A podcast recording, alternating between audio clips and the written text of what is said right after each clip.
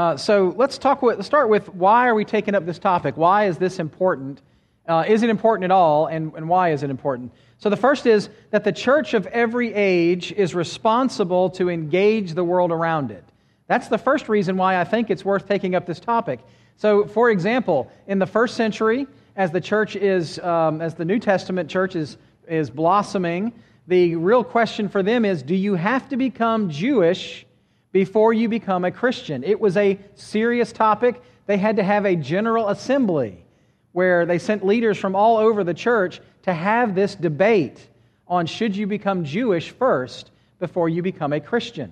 That was a serious topic in the culture at the time. Or 300 years later, where the topic is how do we understand that Jesus is God and human? That seems very difficult to reconcile, very difficult to articulate. Lots of people are arguing against it. What does the church have to say about it? And so, one of the reasons I think we should take up this topic is I don't know of one that is more hot button in the last generation, and, and it's not going away. I do think there's going to be a time where it's not the, the hottest topic out there because I do think these things come and go. But this is the topic of the day. It leads into all the questions of who am I and who says that? Who can tell me who I am? And because all the questions of justice socially are really floating around who can tell me who I am and what, I, what I'm due? Who can tell me that? And that's part of the reason why we're taking up the topic. Uh, number two, our world is obsessed with the topic of justice, but is in need of a clear eyed understanding of the basis of what I would call true justice, biblical justice. I'll say it again there's overlap between biblical justice and what some people are talking about as social justice, but there are huge departures as well, significant departures. And we as Christians need to know what those departures are because when those topics come up, we have a responsibility to engage and to give an answer with gentleness and respect. Finally, the plain reading of Scripture is replete with commands for justice and requirements for seeing it demonstrated. Could you read that last one one more time? Just you. Just read it, just, just to yourself.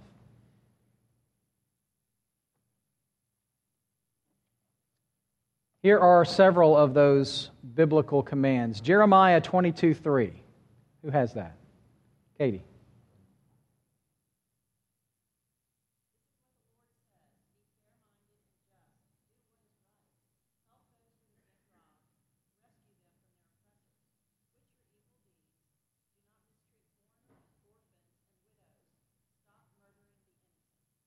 Micah 6 8. Who has that?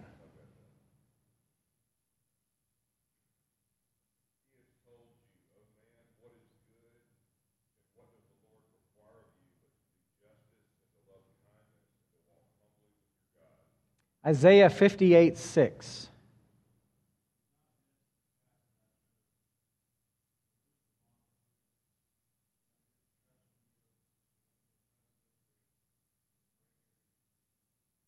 Jeremiah 22 16.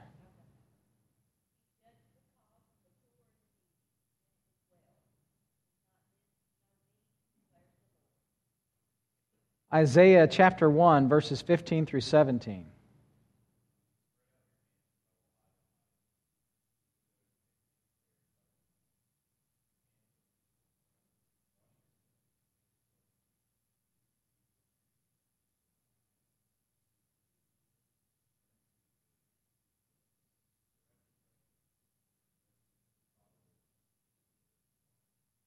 And those were technically in the form of commands. Those are, that's God commanding his people to seek justice, to do justice, justice, do justly, love mercy, to do justice, to take care of certain groups of people, right? To spend time and effort in ministry reaching out to marginalized people.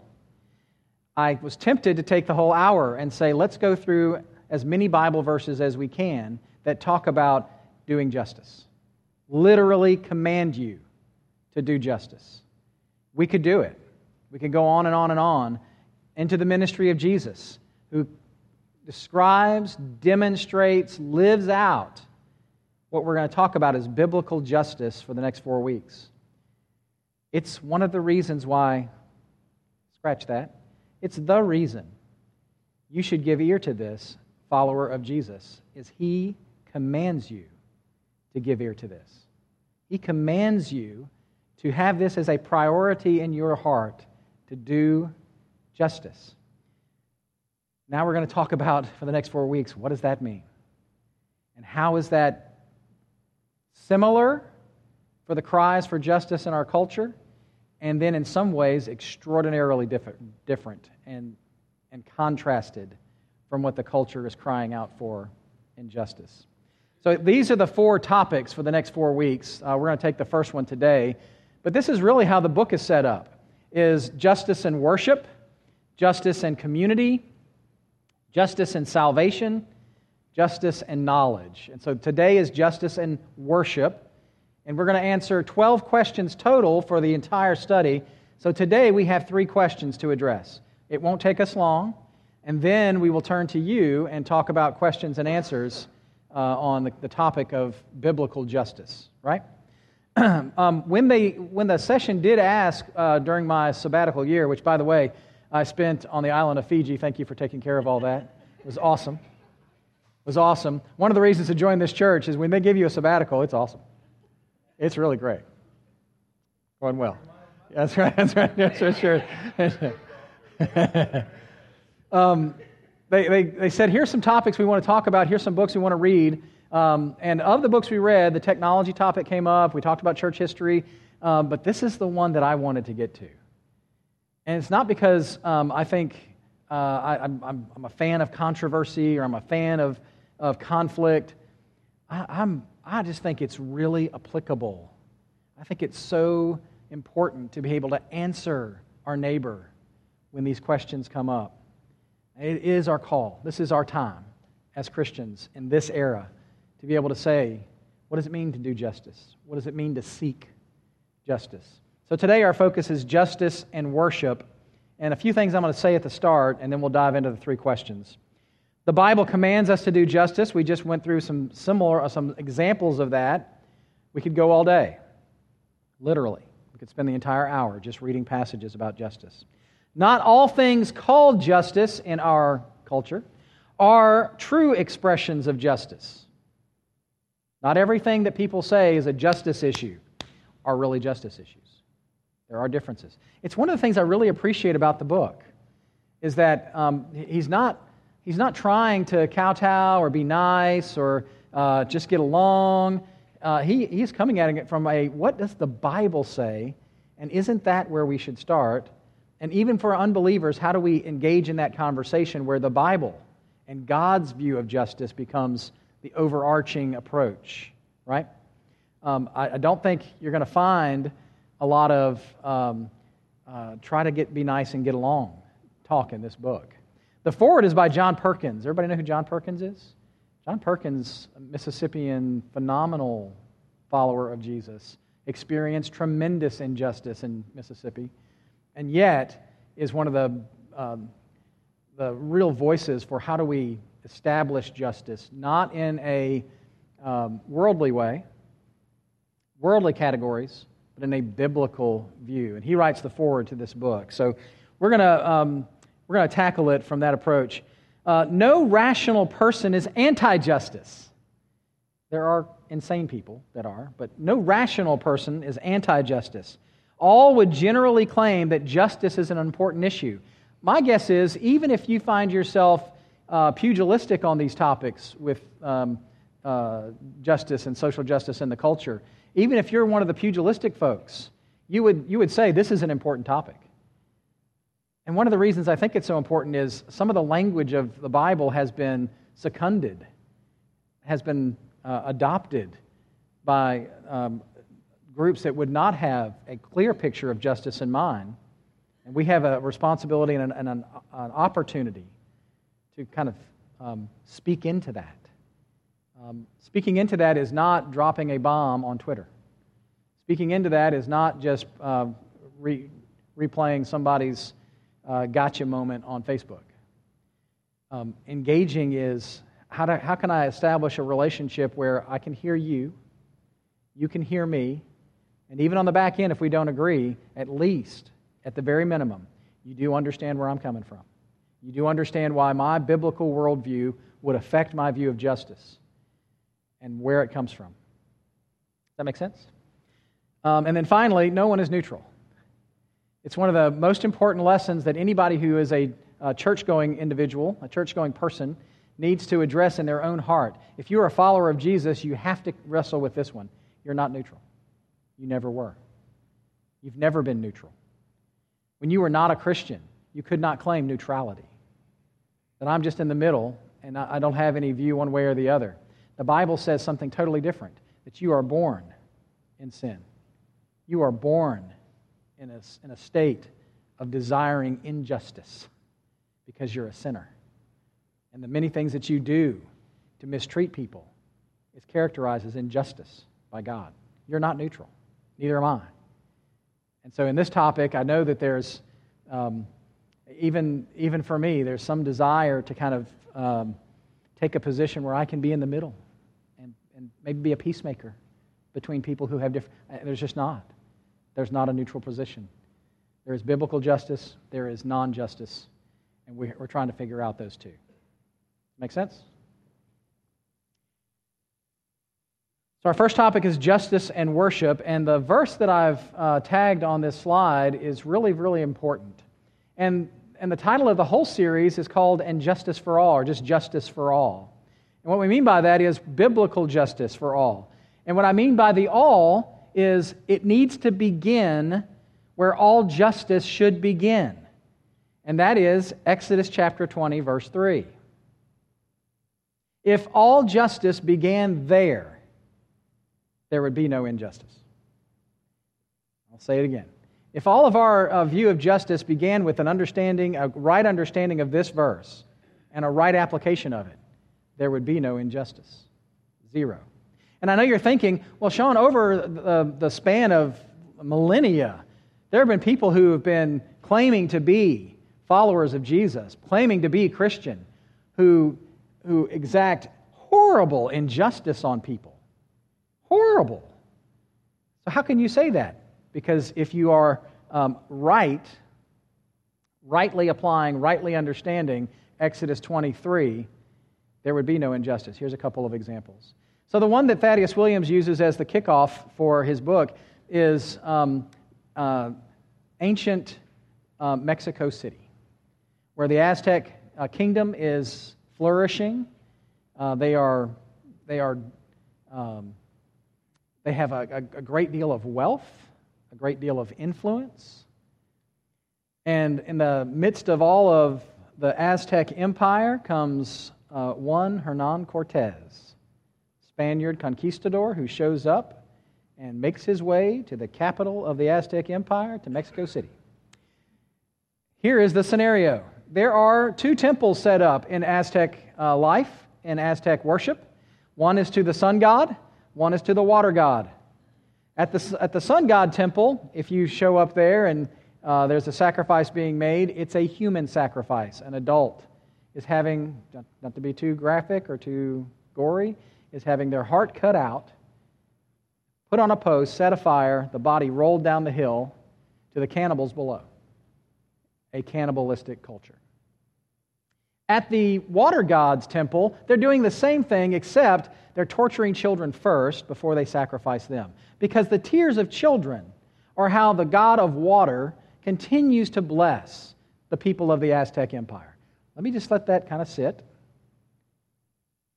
That's, that's not CGI stuff, that's for real. That, that happened.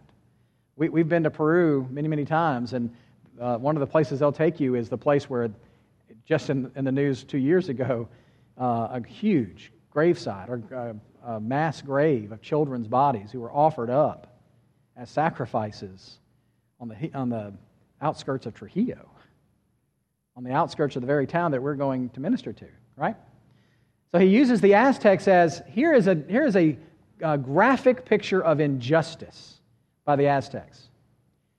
And here comes Hernan Cortez, who has as his mission to gather wealth.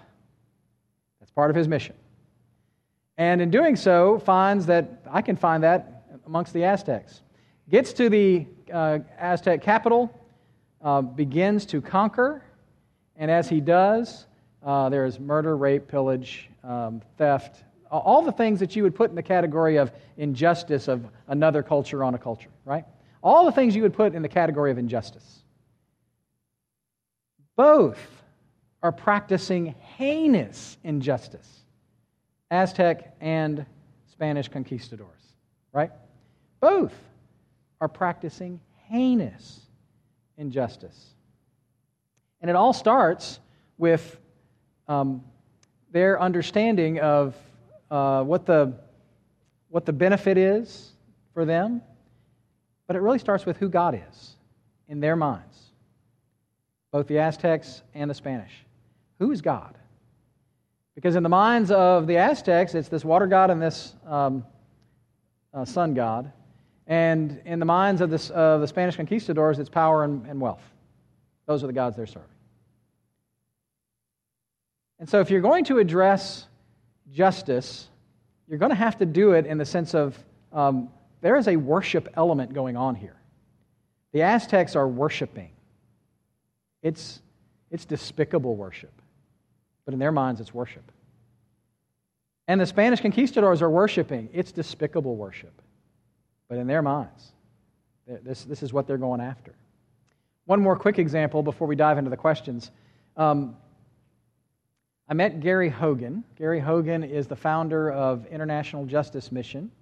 And if you know anything about them, his original um, motivation to start IJM was that he was, under Bill Clinton, the emissary, the government official, who was sent to Rwanda in the early 90s after the genocide. And I know you've heard about it, and I know you've seen, probably seen the movie. Uh, but I got to talk to Gary Haugen about it, and um, an amazing story. Because the injustice committed there, just so you, know, um, in the space of 100 days, 800,000 people of Rwanda were murdered in the span of 100 days. And it wasn't with high powered artillery, machine guns, uh, poison gas. It, was none of those things. Neighbor killed neighbor with machetes. Uh, almost a million people in a, in 100 days in the early 90s. You think about that like that's ancient. No, no, no, no. Um, that's the Rwandan genocide. And the injustice that was going on there was the, the, colon, the colonization of Rwanda to come and take from that country what they wanted. And when they set up camp there, they established two different groups of people, the Hutus and the Tutsis, and you got identified by a government card of which one you were. And that set the stage for when the distrust happened, we're going to wipe out one. So the injustice kind of flourished amongst people that were, by the way, they found most, a lot of the bodies were found in churches. In churches, where they either stacked them up or just found them there and went to work. That's the, that's the backdrop of injustice that most of us go, that's despicable and, and horrendous and um, can't, can't, can't even imagine it. You can if your first thought is not that worship is misplaced. That what, they, what, what the Hutus and the Tutsis were worshiping and what the Belgians were worshiping, all of it was misplaced. 100% of it misplaced. Um, Gary Haugen wrote a book, his first book. Uh, I've read several of them, but his first book was The Good News of Injustice.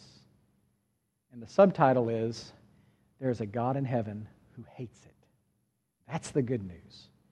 The good news for you and me about injustice that goes on in the world, injustice that you suffered, and injustice that goes on in real ways all around us. The good news is this there's a God in heaven who hates it and has sworn to put a stop to it. Your time frame is not his, but he has sworn to end it and shall. So, we're going to tackle the first three questions that really kind of differentiate between biblical justice and what uh, our culture is calling justice or social justice or whatever you want to call it. Because I do think there are times when those things overlap. And I do think there are times when they are so far apart, we should point it out. So, question number one on differentiating between biblical justice and what's called social justice Does your vision of justice take seriously the godhood of God? In other words, is your worship really pointed in the right direction? Are you worshiping power, gold? Are you worshiping the sun, the moon? Those are, those are kind of categories we go, ah, nobody does that. uh, there's a lot of other kinds of worship going on in our culture right now that we're going to address before we leave here that you'll say, Yes, I, I know that's happening. I know that's happening right now. Somewhere out there right now, it's happening. Right this second. So if your vision of justice does not take seriously the godhood of God, that you should have no other gods before him, then your justice is not real justice. Because in Justice for All, what we're really saying is um, the very first person who, is, who should get what they're due is God. Of all the, the people, of all the, the beings in this universe, the one who should be getting what they're due, no matter what, is God. And I think the real essence of the problem in, in addressing justice is God needs to receive what he's due. And if we took seriously, you shall have no other gods before me, injustice would dry up and float away. If we took it if we were serious about if we understood how that affects everything that we do, no other gods. So it really is an issue of worship, just like the Aztecs and the sun god and the water god, or Hernan Cortez and the quest for gold. Uh, both committed heinous injustices, and all of those injustices were the cause of a root injustice, and here it is. It says, Look deep enough, this is a quote from the book, look deep enough underneath any horizontal human against human injustice, and you will always find a human against God injustice. A refusal to give the Creator the worship that only the Creator is due. And the summary is all injustice is, in essence, a violation of the first commandment. All of it. I don't care what category you want to put it into, I can tell you all that injustice has at its root a violation of the first commandment. That there shall be no other gods for us. No other gods. And you're saying, well, what other gods are you talking about? So we'll touch on those just a moment. Question number two does your vision of justice acknowledge the image of God in everyone? If you want to differentiate between biblical justice and a, um, a, a false, manufactured, human centered justice, you have to answer this question Does your vision of justice acknowledge the image of God in everyone? That every single human being is an image bearer of God. And by that definition, they have things due to them. And the least of that, the very minimum, is that they deserve dignity and respect as image bearers. Not because of what neighborhood they live in, not because of even the acts that they've perpetrated, but because they're image bearers, there's a certain approach that, reser- that deserves dignity and respect. That doesn't mean you don't address law breaking, it doesn't mean you don't address things, it just means at basis, basic level, even as a fallen sinner, they are image bearers of the one true God. And that falls into your worship. Because if you really do believe that there is no other God besides God, and that every human being is his image bearer, that would address a lot of our cries about uh, what's injustice and what's not. We would have a better approach. And there are some categories that I think we should consider and talk about. So the secular humanist basically says uh, that image of God stuff, that's for you Christian weirdos. Uh, thank, thankfully, you guys are dwindling more and more. Churches are going away. Couldn't be a better time for all that stuff to go away. Because the real approach to justice is secular humanism, where, um, where people are not identified by any religious approach, but identified by a standing amongst the community. Right? And I say, uh, How's that going for you? How's that working out? Because what happens is you begin to re- um, adjust um, everyone from uh, an image bearer of God, deserving of some dignity and respect, and reduce them down to natural bodies and then natural categories that you begin to put on them. And as a result of that, those, those natural categories end up with no way for you to establish what a, what a definition of justice should be for all. No way. There's no way you could do it. Because in those categories, you begin to differentiate between intelligence, you begin to differentiate between skill, You begin to differentiate between gender. You begin to differentiate between sexuality. And as you put all those categories on it, what you've just said is there's no way for me to execute justice for everybody. Because there's no overarching, required approach to people that does not take into account any of those categories, but that they're simply image bearers. There are questions about this, and I'll give you time to ask them just a second.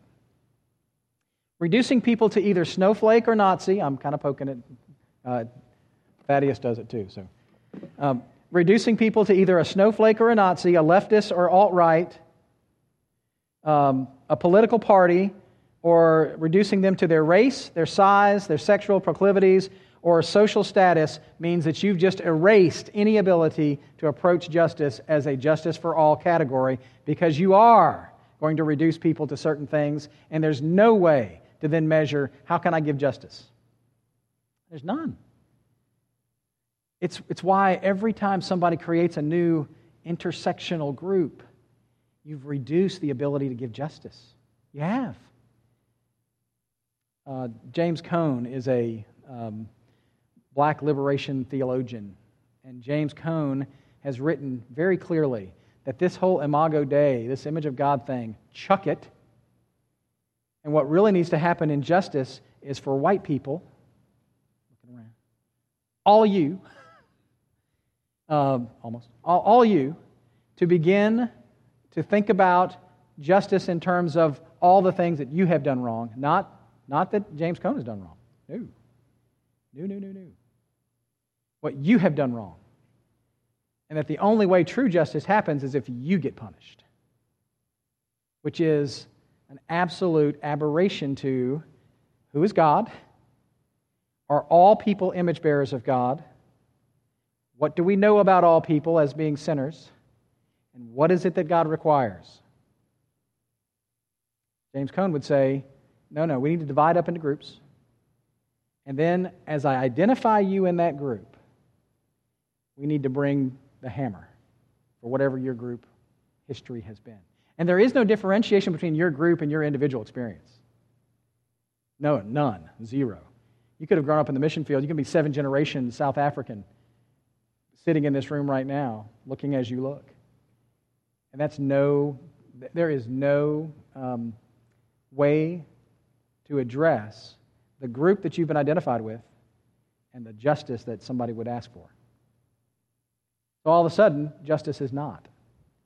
Because we start to di- differentiate between all the groups, assign you to a group, assign guilt to groups, and then all of a sudden, justice is different for everybody.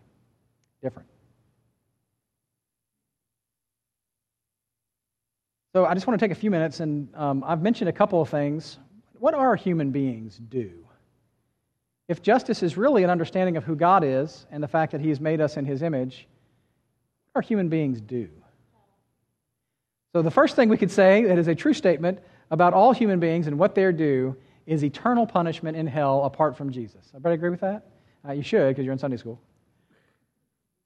And you're in a church, uh, Reformed church in the uh, classic uh, Christian Orthodox tradition, Westminster based. Apart from Jesus, we all deserve hell. Regardless of your size, shape, color, how much melanin you have, uh, sexuality, everybody deserves hell. So that's one. Um, by the way, there is a differentiation between sort of uh, retributive justice, justice that is like recompense, like you should be punished, and justice that is, I owe you this because, you, because of who you are, because of your image bearing status. I owe you this. Something else that, that you would say human beings are due.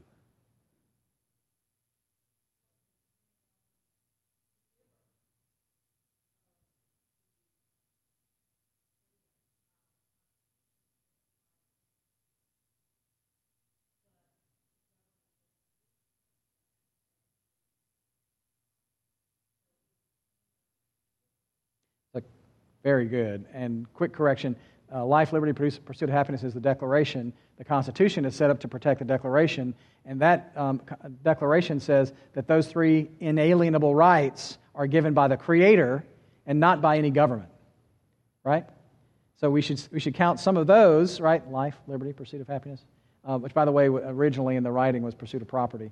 But life, liberty, pursuit of happiness uh, as things that we should say, I wonder if all human beings are due life. I wonder why the church is so adamant about the protection of unborn children. Why are they so adamant? Because we think that God, in making us image bearers, has given us the ability to have life unimpeded by the taking of it. That's justice. I owe that.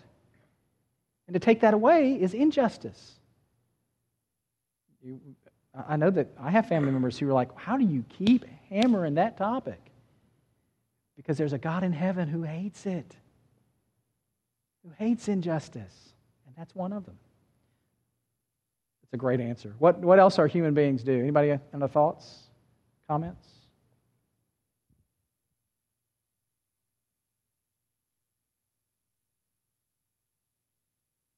My slides keep going backwards. Um, number th- question three. I'm still on question two. I'll say question three out loud and slow.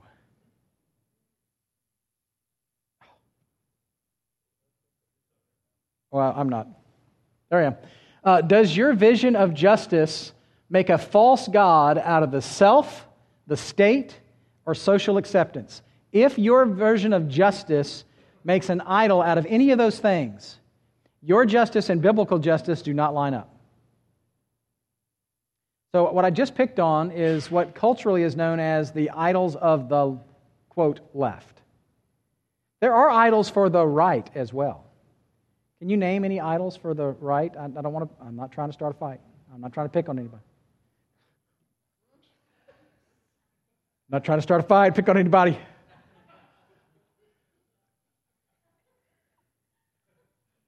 Can we go with general categories? General categories of idols for the so called right. Uh, it could be an idol for those on the so called right.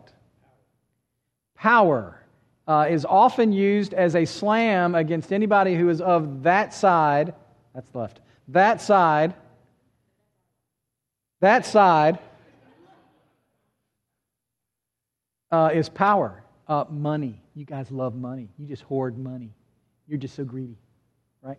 Uh, I, my, my left friends are pretty greedy too. Uh, they just don't admit it. Uh, by the way, you don't either. And I don't either.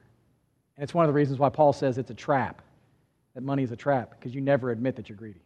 It's a trap. I'll stop there. Other idols for the so called right or conservative.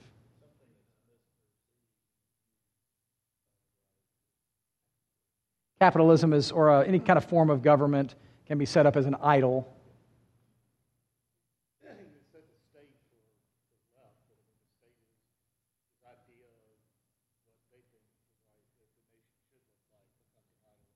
So that we start debating over even these things of, uh, uh, well, we do have a version of the state where we want it to operate in our behalf, and then they have a, a version of the state that they want to operate the way they want it to operate, and it becomes an idol as well. What else becomes an idol?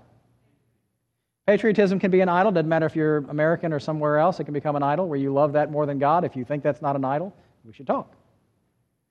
We should talk.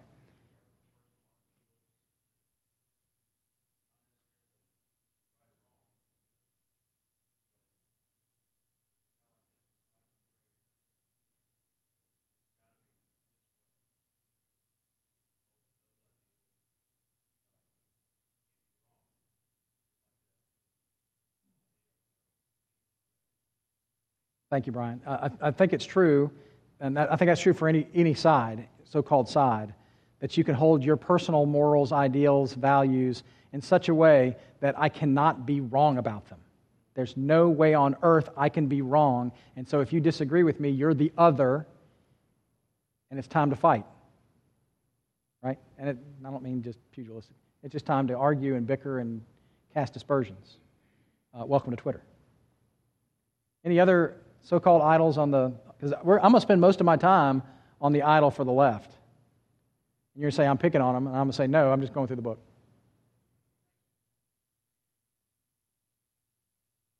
Yeah, I, I think particularly in what's known as like the alt right, um, skin tone becomes a factor because those are groups that would consider themselves to be right, um, conservative, and I would say, eh, not so fast.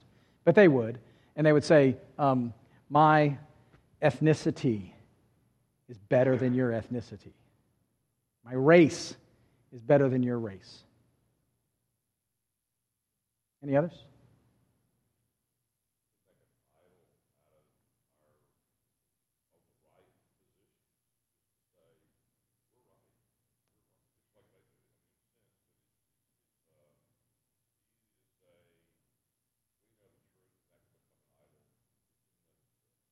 Yeah, and this is, this is where we've lost the ability to nuance anything. So if you said, um, I think it's the church's job, I'm just going to give you an example. I'm not trying to start a fight. If you said it's the church's job to take care of the poor, the government should stop taking care of the poor. Forget that. I, we just read verses where God said you should take care of the immigrant, the widow, the orphan, and the poor. We just read verses that God said to do it. So I don't think the government should be doing any of that. And then I would say you need a little more nuance in your argument. Because right now, I'm just here to tell you, just here to tell you. The, the Harvard economist, who's also a follower of Jesus, who wrote a book on this very topic, said about 96% of all the care of the poor ain't coming from the church. Not coming from the church. If you're ready to take on 96% or some larger chunk, I know you'd argue, well, not everything that's care for the poor is really good use of money. I agree. I agree. And I'm a mercy ministry guy, and I agree. But if you said, I'm ready to take all that on, I would say, no, you're not. You're not. You're not ready. The, uh, the 6% that the, the Christian world takes care of, a large chunk of that is the Catholic Church. It's the Catholic Church. Uh, there's not a whole lot of that coming from other places. It's happening, but not to the measure that our Catholic friends are doing, and certainly not to the measure that the state is doing. But there are idols on the left, and those idols are number one, the self. I don't know which one we are. Just don't look at that one yet. Um, idols of the self, and this is where you are so frustrated, and I get so frustrated, is who I am and my identity is the highest thing ever. And you're not allowed to tell me what, what it is at all. At all. I can nuance it so much that you don't have any idea that my identity is mine. I, I could change it tomorrow which is the problem. Is the problem. But that vaulting of self as an idol becomes a way that there's no way to do justice. There's no way for us to have any kind of talk of justice if you're in a category that's so unique and so separate from the rest of us. Then any talk of real justice for all is like, that doesn't matter anymore. It's justice for you. Who cares about anybody else with other, other identities? So the self gets vaulted. The state, um, I'm not picking on one side or the other, but particularly on that side, there's an amazing amount of, of trust, of endorsement, of problem solving that begins and ends with the government. And I'm saying, if you've done any kind of study on any government program, they're not very good at it. They don't, they don't excel at doing things well. There's a couple of things they do really well. What's the government do really well? Say that again? They're really good at taxation. They really are. They're, they're skilled at that. What else? Spending it, but particularly, what are they good at spending it on? The military. So they're really good at building a military that can defend us against the entire planet if we had to. Right? Uh, just or other solar systems for that matter. So if they're coming from outer space, we're ready. America's ready. Um, but we do, we're really good at, at military uh, defense. We're really good at those kind of things. They're not really good, and I, I teach community transformation at uh, Union University here in town. And one of the things we talk about all the time is um, when it comes to social innovation and how to, how to meet the needs of neighbors, the government's not very, their, their track record is awful. Which is why back in the day, I'm just using one example, but George W. Bush, George H.W. Bush, sorry, had the Thousand Points of Light campaign, where he actually included and invited faith based organizations to have government funding to go and work in their neighborhoods because they're better at it. Right? A lot of that's kind of pulled back, but there's still a lot of faith based organizations. One of the, um, so I, I know us. I know that we look north of the Tennessee state line and we throw rocks at that city. I was born there, but they rocks that city all the time. And I would say there's a couple of things you ought to love about it. Number one, there's not a place that has more faith based nonprofits engaged in every neighborhood I can possibly think of. I know it's not enough. I know it's not. But I can't think of another place that has as many relationships in the faith based community that's engaging in difficult areas in every topic you can think of, and they're working right now. They're working right now.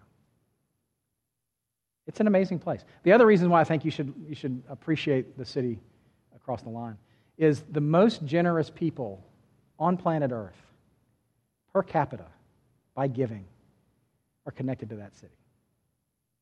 That's, you can go look that one up.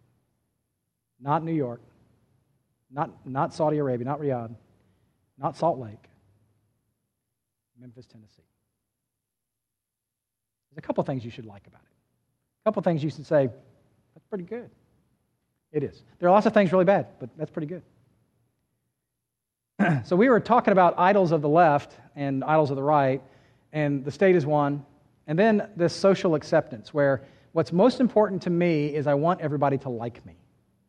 Or what's most important to me is that I align and can communicate and identify with people around me in such a way that we are all together.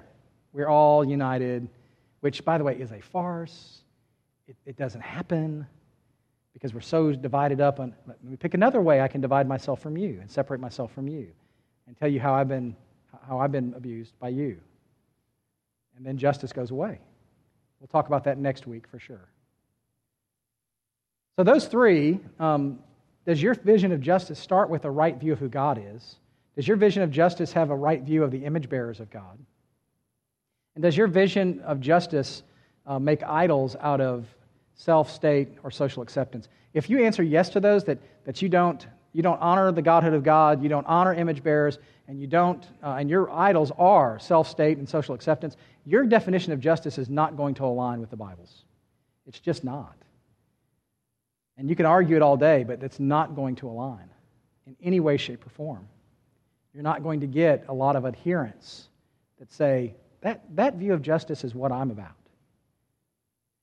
But if we were, if we were serious about God being God over all things, and that image bearers are due certain things because of their image bearing status, and that our idolatry on both sides needs to go away, we're making some headway.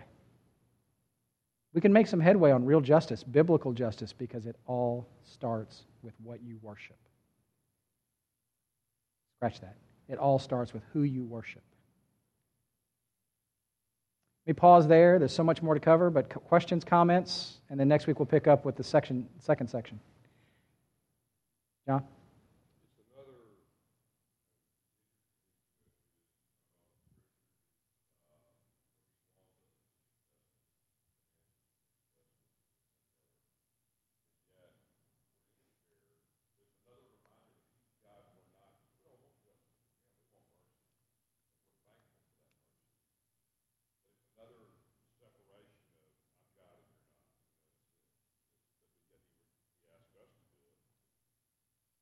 It's a good way to say it. When it comes to me, I want mercy. When it comes to everybody else, I want justice. And I mean justice in the punishment way. I don't mean justice in the what you're due way, which, by the way, is a biblical view. When he says do justice, he's not saying go out and become law enforcement officers and punish everybody. He's saying those four categories that he talked about the immigrant, the poor, the widow, the orphan what are you doing? I'll just say that. What are you doing? That's what God, God commands it. So I'm just going to ask you, church, Shaun, what are you doing? Other questions or comments? Thank you, John. Before we wrap up for today.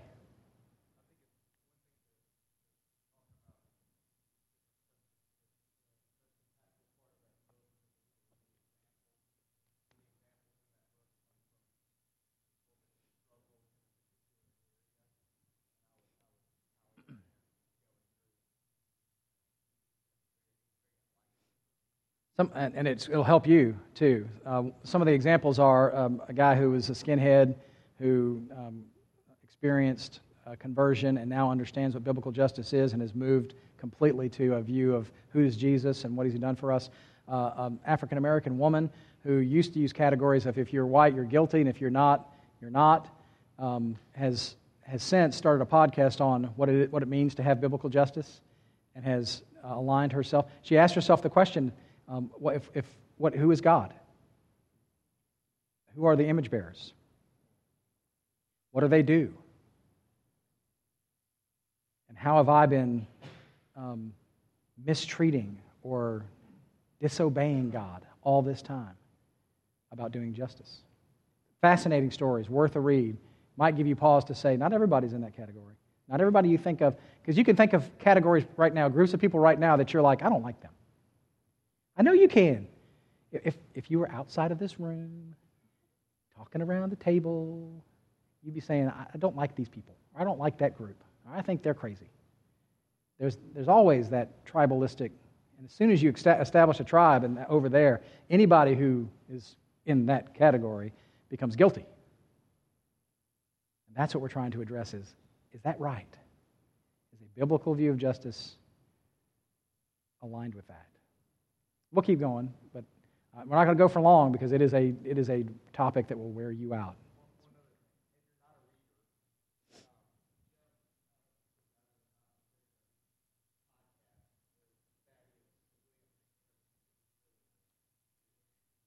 So, this past week, your elder Sean posted that podcast to the Faithlife app and did it without saying it to see if anybody had actually heard that podcast discovered it on the Faithlife app. It's out there. Uh, it's really good. It's really quite helpful. You'll get a better picture of who Thaddeus Williams is because what you'll, what you'll, your, um, your perception will be he's a guy trying to make peace with everybody. He's not. He's just coming at it as what's biblical. Thank you. Somebody else? Any other questions or comments before we close out?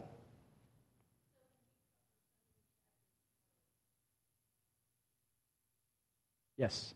So, part one was today, uh, the three chapters on uh, justice and worship. Next week is justice and community. It's fascinating stuff. It helps us think biblically. It helps us think about what the culture is saying on justice and saying some of that is got some biblical truth to it, but man, when you go there, it is completely the opposite of biblical justice. Any other questions or comments? Hang with me. I know it's a tough topic. It's one that I've been looking forward to. Um, it's hard, and um, it does it does fatigue you. So we're not going to do it forever. It's going to be just a few weeks. Uh, then we'll get moving. Uh, next Sunday, as you know, we have a uh, congregational meeting. We'll make a decision on some land purchase.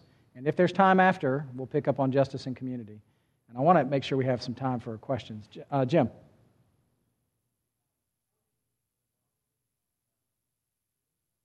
Oh, I'm sorry. Thank you. So I won't have to do justice and community next week. Bob is going to finish out finish out our time after the meeting with a Peru mission uh, visit that we had and some updates on that. Thank you, Jim. He might have. We'll, we'll remind him along the way. Anybody else? Can, can we pray before we go? Let's pray. Chris Lyons, would you pray?